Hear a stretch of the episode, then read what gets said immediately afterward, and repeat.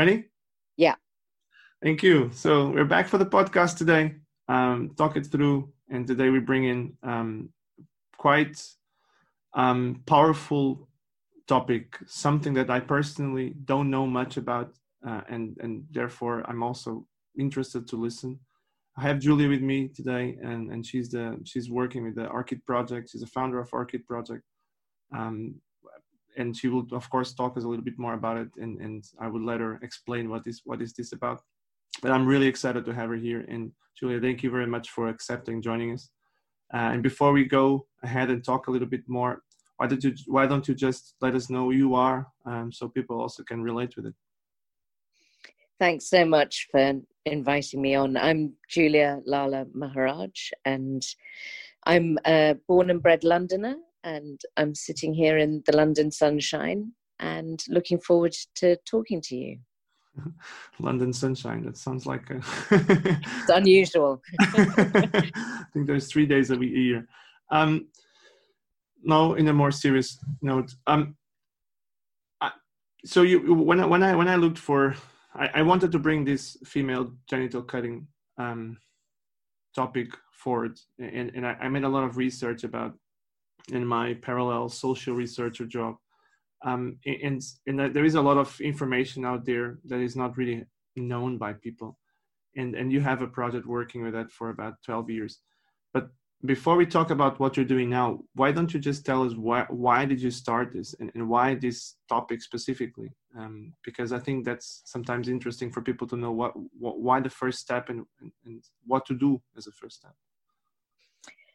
So, yeah, I mean, my origin story, if we can call it that, is um, I spent many years in, in the private sector, in the business world, actually, and then um, decided I, I wanted a complete shift and was um, heartened to be able to go and live in both Cambodia and then in Ethiopia and I was volunteering in Ethiopia in 2008 on a project that looked at teachers and the education system and came across the fact that 75% of all Ethiopian girls and women were being cut. And I had known about the practice for, for many, many years, for decades, in fact. I'd read Alice Walker 30 years ago. And I suppose I just thought that the practice had ended because I hadn't really heard that much about it in the intervening time. So to come across this statistic was so shocking. And I worked with 20 Ethiopian women. And so knowing that 15 would likely be cut was challenging. And of course, taboo. I knew there was no way I could go and ask those women directly about their experience. Um, and as I read more about the issue, I realized that my instinct was to look away. And I think that was one of the first big lessons, actually, to me, is when we're confronted with the unknowable or the the challenging or the complex. Um, it's so hard to find an entry point. And I was lucky enough as an entry point to be able to talk to some incredible Ethiopian activists, both women and men. And I was able to ask really openly, look, you know, as, as a Londoner, what right do I have? I'm not affected by this issue. I have no lived experience of it. And they all looked me in the eye and said, This is a human rights issue. And so that was my entry point. But then it was really, I had a very um, important experience in the north of Ethiopia with two little girls where I suddenly just got so carried away thinking that they would likely be cut. And so, wanting desperately to go and find their parents and beg them not to cut them. And I suddenly thought, you know, I'm going to offer to pay for their education and I'm going to stay in touch with them for the rest of my life. And I'm going to rescue these girls. And uh, obviously, in that moment, I didn't realize how awful that savior complex was. But luckily, I caught myself in time. Um, and partly just just the the logistical side of it. I knew i, I couldn't speak amharic. I couldn't um, find a way to physically get money to their bank account. You know they they didn't have a bank account. I couldn't find their parents. But in a way that was a very extraordinary moment because i had to walk away from those two girls i had to dispel myself of my own um, ego I guess. And but it made me make a vow that I would do whatever I could to end female genital cutting. Yeah, I, so I have a um, almost six years old daughter, mm. um, and and and just by reading some of the stories, um, it, it's it's just it's insane. Um, before we, we talk a little bit more about the journey, do, is that is that something that today is, is as deep in in the society and happening so often as 12 years ago or progress have been have been made? Globally we're seeing the trends fall. So globally the incidence of cutting is falling. However it's falling very gradually and in the countries where cutting is practiced we have some of the highest birth rates in the world. So, whilst the trend is going in the right direction, the absolute number of girls affected is actually rising. Okay, so it's reducing percentage, but not in, in the absolute number. That's right. That's really scary. Um, just for everyone understanding, and because you mentioned something, I, I, want to talk a little bit more about the, the savior behavior, but you mentioned something that uh, in you have been in Ethiopia, but and correct me if I'm wrong. This is not just an issue in Africa, right? This is an issue in many other places around the world that we probably don't even recognize. That's that's absolutely right, and actually, we believe female genital cutting has taken place on every continent except Antarctica. Oh, really? But in in terms of prevalence, um, it happens in 27 countries in Africa. It also happens in Southeast Asia. In fact, the country that has the most affected women alive today living with FGC is Indonesia. Oh. Of the 200 million women affected, 60 million of them are in Indonesia said 200 and, million. 200 million women are affected that you said that's right and I, we also believe that's an underestimate so there's there's a real mismatch between the data and the reality of the practice partly partly the taboo still so it's not a question that's asked universally in the research and the data that that can happen globally. Um, obviously to, to ask some of those questions you need the government's permission. So in certain countries governments deny that the practice is happening. So we can't get statistical correct evidence. But also in many places we just think this hasn't come into consciousness as a practice that that needs to be called out so, whilst we have data and evidence from 30 countries, 27 in Africa, plus Yemen, Iraq, and Indonesia, we know that there are 45 countries affected, um, and there may be as many as 60. Um, so the, numbers are insane.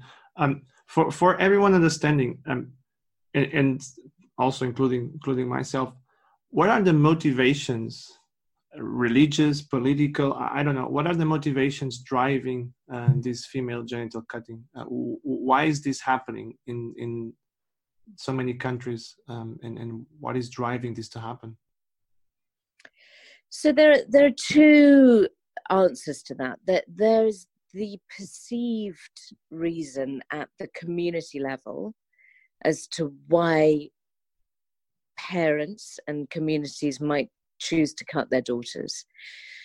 And that perception is shrouded in myth. It's frankly been lost in time. And a community or parents might choose to cut their daughters because they believe it's a hygienic thing to do, it's about cleanliness. They know that their daughter is highly unlikely to be married unless she's cut. So they will cut her as a reason of belonging to the societal group and societal framework that she is part of. If she's cut, she belongs. If she isn't, she won't. And in most of the communities where we work, if you don't belong within your community, it's basically a social death to be outside of it. But the second reason for, for uh, you know, the, the, underlying reason fundamentally is this is a practice that started almost two and a half century, uh, sorry, two and a half millennia ago. So, what we understand is in about 500 BC, one pharaoh in Egypt chose to cut his harem of women. And he did that to ensure their chastity and their fidelity to him. But by doing that, because his women were in the highest social strata, others within that society then chose to cut their daughters so that they could ultimately marry into that strata. And so the practice then became adopted throughout almost all of Egyptian society, but it then spread through the Mandinka ethnic group and through slavery throughout the 27 countries in Africa. Now, interestingly, um, really, we know this started as a, a, form of sexually con- controlling women in a, a patriarchal way. What's extraordinary now is it's fundamentally the women who hold the practice in place as well as the men, of course. So it, it's it's in, inferred that the, the patriarchal control is now upheld by the women, which I find very clever, actually. Clever is an interesting word. um, tell us a little bit more about the Orchid project. So you cre- you founded it 12 years ago, as far as, as I understood, or a bit longer. Um, what, what, what, are you and, and the, the people working with you doing um, um, in these places and, and to help um, banning this, this type of um, behavior? Well, once I came back from Ethiopia to London, what what I tried to do was a, a deep dive, obviously, into the issues. But I had two main questions, at, like you actually, which is why does it happen and how does it end? And I realized that um, moving on from two girls, what was needed were uh, really a few things. One was one was to really start thinking about taboos and how do you talk about an issue that is unspeakable. Um, so the the first thing I wanted to do with Orchid was make sure that we could talk about genitals, talk about sexual behavior, talk about um, violence against women and girls. Secondly, I wanted to find communities where change was happening. I was very motivated by actually systemic change. I didn't want to just be outraged. I wanted to see what what is possible um, to end the practice. And I think discovering more about systemic change, realizing how many actors hold this practice in place, I also wanted to make sure that there was a real ability to tell truth to power. So finding those who are mandated to do more and then holding them to account to do more. So Orchid started at the kitchen table, and um, I volunteered for quite a few years, trying to talk to everyone I could, um, take every opportunity I could um, to raise the profile of the issue and raise awareness. And I think a few things happened. One was um, I was able to go to Senegal and the Gambia and really look at community led solutions that were put in place by one of our incredible partners called Tostan. And I spent a few months living there and looking at um, models of change. And it was once I'd spent some time with the communities and saw how they were choosing not to cut their daughters, that that really gave me the impetus to to come back and and really get a, a team um, together and push for this systemic change that I'm talking about. but and you mentioned that um, these days we have a lot more on this saviorism type of um, um, campaign against, and there is this big thing about the no white saviors and stuff like that. Um, how do you? How did you break this wall uh, of um, a Londoner that did not suffer in first first first hand this issue, um, but is still there not for fame, not for glory, but to help, and that get people to understand that because and don't get me wrong and the reason i'm bringing that is because i'm getting a bit upset with this um, mm. exaggeration of now every time someone wants to do something and is not uh, of the same color or gender or race it's a savior. And so we are very extreme right? Now it looks like everything is about saviorism and everyone wants to be a savior. And, and we, we look at that as this, this is a very bad thing. I, I have a personal opinion and before I, I, you answer is that maybe it's yeah i i agree. It's so it's so damaging. It's become so polarized. And i think everyone has a right. And and like i mentioned that you know my entry was understanding more about human rights and actually my responsibility to uphold the human rights not only of myself but others.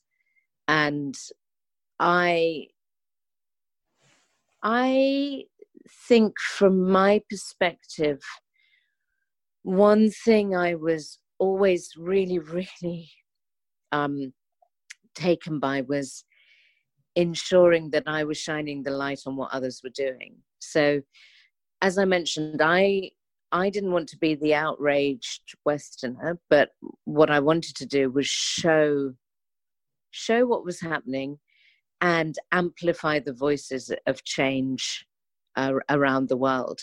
So if I hadn't gone to Senegal and Gambia and seen that change and then been able to ask permission to bring those voices back and um, to some extent represent those voices on a, on a more global stage, um, I, th- I, think I'm, I might have fallen into that slight sort of um, I've appropriated someone else's issue. I think there's a fine line between appropriation and um, amplifying, and that's the line I've tried to tread. But I also made loads of mistakes.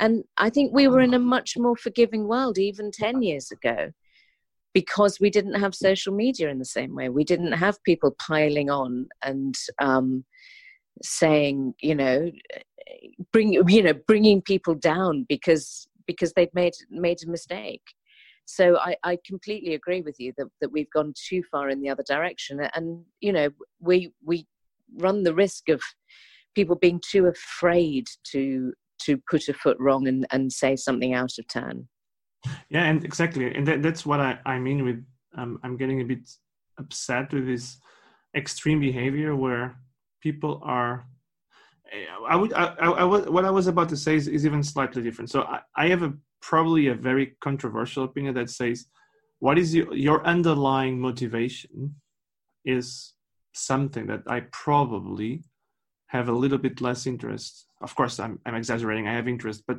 your the the actions you do, if they have an effective uh, reaction and, and they produce an effective change, um, if you are doing for the glory or for the Instagram, that's kind of for me a bit less relevant. And, and I know that this is not exactly the right way of saying it, but if this is really doing something, I'll give an example. If, if Bono, the U2 singer, the lead singer, if he goes to Africa and he makes a picture and he puts on his social media with the kids around him, and this is like a bit of white saviorism, but if effectively he managed to get help on those communities by doing that, is that a bad thing or a good thing? right? So the lines are really, really thin. Uh, and and on your specific case, which is what we're talking here, um, I'm I would I'm I'm curious to to also some of those mistakes you did, so also people understand that it is perfectly fine that you make those mistakes. What it is not fine is that you give up. Hmm. Yeah. Well, and we know more now, right? So now, you know, now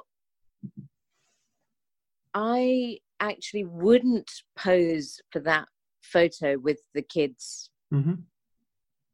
I was in Kenya this time last year. You know, not there's not one photo of me on Instagram with the kids.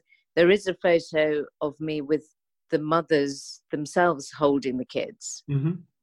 So, so, and again, I think, I think, and this is why we learn. You know, it, it's, it's. I'm not going to take a cute picture of the kids under the age of five to pull the heartstrings of the Western donors, I'm going to represent that five year old in a way that when she's 20, she's she's not going to be seen as a victim or mm. I don't know. I think I think I think without the polarities, I think it's a helpful conversation to be having. The, the trouble is we we are often in this race to the bottom or this very soundbitey environment where where th- things get, do get misconstrued. Mm. No, and, and, I understand. And I, I, had a fantastic conversation a few weeks ago with Chris Parks, a photographer um, that was born and raised in during the apartheid in South Africa. Um, and, and himself talked about a bit of this uh, white saviorism and the, the, the fact that photographers also contribute a lot with that because of the pictures they try to take to make it kind of sound biting because it's the children, the, the, the, the poverty with kids, the hunger in, on children. And so we, we kind of, we create a, it's what he called an institu- institutionalized racism by believe, making people believe that they are always the victims and we are there to save them. So I'm, I'm completely into that. I just think that sometimes we, we can't go extremes both ways so we don't get people to stop helping because they're afraid of what others may think about it so I, I, have myself right? A lot of people s- tells me that i'm doing this project for fame. And uh, i keep telling them um, fortunately i i had a, i have a, a decent job and a well-known name so i don't necessarily need that to get famous. Mm. but but but it's the same. Um, so i also get the same type of comment. It's fine. I, I can deal with that. Let's go back to Orchid Project, which is why we're talking. Um, so 12 years is a long time. And as you said, there's a lot of a lot of things changed. Social media, the impact you can have on people, the the, the quick and easy way you have to broadcast information. How much have you and the, the project changed over these 12 years or it's 12 years, right? I keep saying 12 because I'm doing it math on my own mind. so, yeah, it's, it's, it's, 12. It's 12 since I since I set it, it up. It's it's it got registration in um, 2011, so nine years as an entity.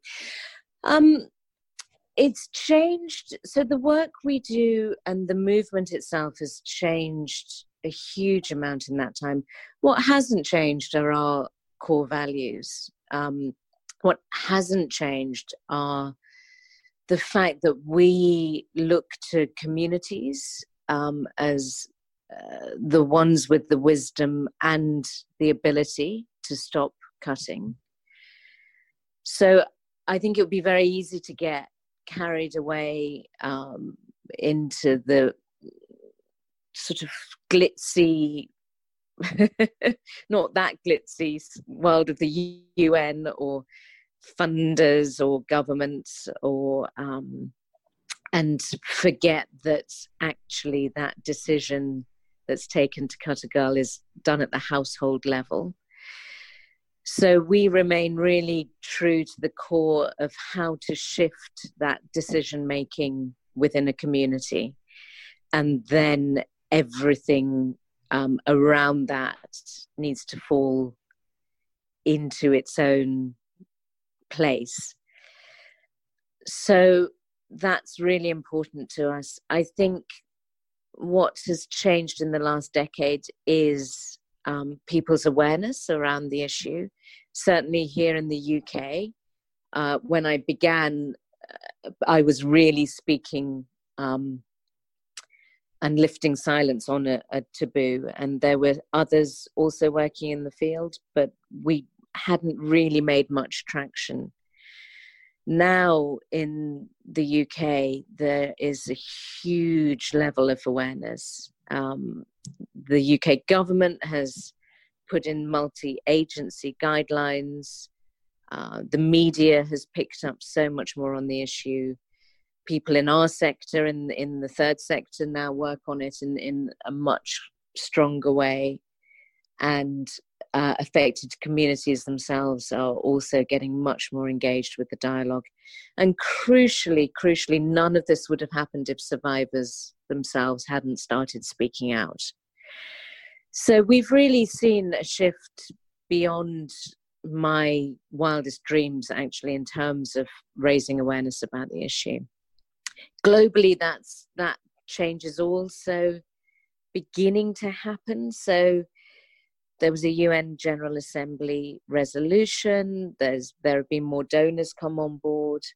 Um, there are more and more people. I do think through social media uh, uh aware of a movement that's that's forming. Of course, we're still dealing with some of the most marginalized and neglected girls on the planet, so certainly social media is not reaching them for the next 10 15 20 years. And it's not just a question of connectivity it's still about the position of those girls in society. So we've got a long way to go uh, in many respects still. Um, you, you mentioned that right in the beginning when you were talking. How, how do you handle or or what challenges do you face? Not just because you mentioned the, the challenges you face on the family level and the kind of micro society within the specific area. But let's go a bit higher level and let's go a bit to the governments and to the country perspective of that. What kind of challenges do you face that? Because one thing is i change a mother other thing is i change the president of the country right? And i'm yeah. exaggerating because i don't know if the president believes or not but what kind of challenges do you also face at that level? Uh, they're huge, absolutely huge. I mean, interestingly, uh, recently some more political champions have come on board. So, in fact, the the president and first lady of Burkina Faso led the UN General Assembly resolution so in in certain countries, you can get political leadership. Uh, the most recent one is is um, Kenyatta in Kenya, who um, has pledged to end FGM by 2022 in his country. Um, so, so that can it's like everything every actor in the system can either be working with you or against you um, and when you when uh, there, there can be this almost perfect storm in some regions where everything can come together at once. So you know maybe the the religious leaders interfaith have signed up to a statement saying that they do not support cutting. At the same time the, the political will comes in. At the same time there's a rise in the role of women and and there um, there may be an important female minister who's uh, um, you know very outspoken. And and everything can can flow and change begins to look possible. And then you know suddenly uh, that country could have a change in politics or there could be a rise in a faction or something else can happen and all of that can get eroded very quickly. So you as a social scientist will know all about this sort of mm. all of these different drivers and how you know this change is not linear and it's not forward linear but each time that we bring on more champions i think it is getting stronger in people's ability to realize that girls don't have to be cut um, and, an interesting question that I, I get, I got a few times already when I was um, talking about your project. Um, I know that you are mostly talking about female, but this also happens in male, in in, in boys and, and men, or or is mostly in female. Well, it's a, a really interesting conversation, and um, the two practices simply can't be equated because of the severity of what is cut away with female genital cutting. Mm. However, boys have rights as much as girls have rights. So, for me, as an activist against female genital cutting, I absolutely cannot in the same breath then say, and of course, it's absolutely right for boys to have their foreskin cut away forcibly. Whether whether it's mandated by religion, whether it's for health or not, um, I think it's really important that everyone has a choice about what happens to their body. And there's a cognitive dissonance that says FGC is a terrible crime and male circumcision is absolutely fine. I, I personally find that it's it's I, I I can't sit here and say that one is okay and one isn't. However, I think there's a whole need for activism by male advocates and others on male circumcision that is separate to the advocacy that we're doing around FGC. The reason I say they're so different is there are different types of female genital cutting. They range from a nick in the hood of the clitoris to draw blood, through to the cutting away of the clitoris, Really? The cutting away of the labia. Um, so, in some cases, the outer labia can be cut away, but the inner labia and clitoris can be left. In other cases, all of the labia will be cut away. In some cases, the labia and the clitoris will be cut away, and um, all of the external genitals um, will be removed almost scraped clean. And then the wound that is left will be sewn closed either with um, thorns or with, in some cultures, they use mud and thorns to, to close that wound. They'll leave a tiny hole for urine and menses to escape but then often a girl's legs will be bound for up to 30 or 40 days as that wound heals. And as it heals, it seals the vaginal orifice. So, that when you think back to what I was saying about um, Egypt and someone um, wanting to prove chastity, um, it's almost as if the body forms its own chastity belt. So then, with these different degrees of the, the practice, um, the impacts throughout a girl's life are absolutely devastating. And with the different types, um, again, you know, these are girls under five years old. There's no anesthetic. they're held down and cut, forced, often by their female relatives. So the health impacts are can be absolutely horrendous and devastating.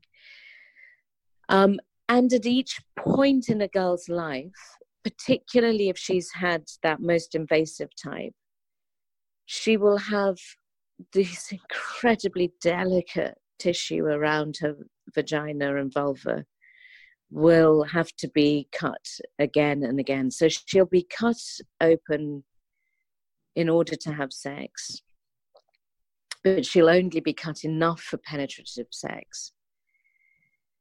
If she's able to get pregnant, she will then be cut open again further to give birth, and then those wounds will be sewn back. And the women we work with can be giving birth 8, 10, 12 times. Each time she'll be cut and resewn. Each time she'll have keloid scarring.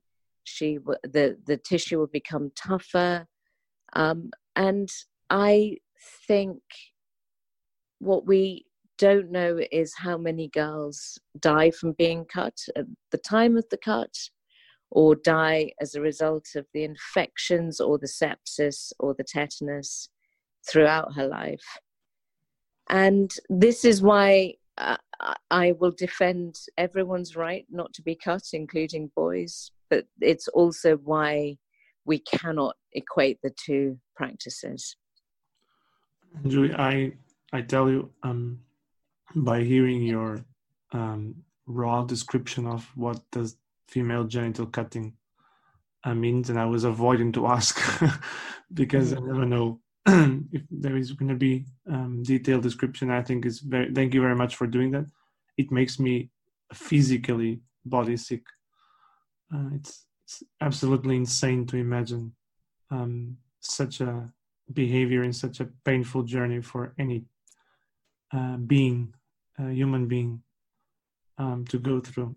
so I'm, I'm thank you for bringing that up, and I, I really hope that more people understand what this is not just a trending hashtag. This is a real problem, mm. and people should take it really serious.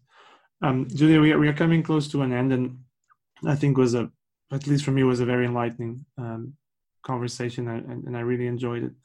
Um, and I usually ask people to leave uh, one last message uh, for for for the for the for everyone listening to take away and and think about it. Um, not that they don't do it with the rest of the conversation, but just a, you know, I'd usually say if you have to put in one sentence what you should go home and think about and take from this conversation, how would you put it? I think the important thing I'd love to leave people with is that this practice is ending, but not quickly enough. So I want to leave you, the listener, with the knowledge that there are now thousands of communities who are making a better choice for their daughters. So they come together after three years of human rights education, of learning about their bodies, of learning about their responsibilities, and they make a different choice for their daughters. And they then um, spread that choice throughout other intermarrying communities. So there is hope. However, we need to do so much more. So the one thing I say to people is please talk about it. Please, if you've listened to this, please share this podcast, find out more, inform yourselves. But just to underscore the hope, just to remind people that foot binding in China ended in less than 10 years. And unfortunately, we all know about exponential change right now because of coronavirus and how exponential change happens. But there is a possibility for exponential change from community to community as more and more choose to abandon the practice. And, and that's what I hold on to is the fundamental knowledge that people are good. They're not doing this practice to torture their daughters. They're doing it to allow them to belong until they can come to a point where they realize through education that everyone in the community can choose to abandon together and then spread that message onwards. So it's that hope that keeps me going as an activist, um, knowing that such change is possible in the world. and uh, your your last message is very interesting. Sorry, um, because even myself, while sorry, while listening, um, we have the tendency to judge the the people that are cutting. Uh, but as you said, sometimes they don't know anything else, and then it's not necessarily because they wanna they wanna cause harm or do something bad. It's just lack of education or lack of awareness or whatever. And the crucial, sorry, the crucial thing I've learned is no one individual can act alone in something like this, which is a social norm. A social norm is held collectively. And yeah. for one person to try and turn a tide against a social norm physically isn't possible within the timescale they have. Yeah. Whereas if collective choice can be made, it's incredible how quickly we can get to a tipping point and beyond that. And, and it's a real message for today's society how we move away from isolation into connection and communication. Yeah, indeed. Julia, thank you very much for taking the time. Thank you for the for the fantastic conversation we had, and I really hope that more people will enjoy it as much as I did. As usually I say, and everything is every single podcast. This is a very selfish project because even if no one listens, I learned a lot at least. Um, but but it's I really hope more people listens to that uh, because it's it's the way you you mentioned the way you explained it the way you you brought it up it's it's quite easy to understand and also easy to bring more awareness to something that we should um, be more aware of. So thank you very much. You're very welcome. Thank you for inviting me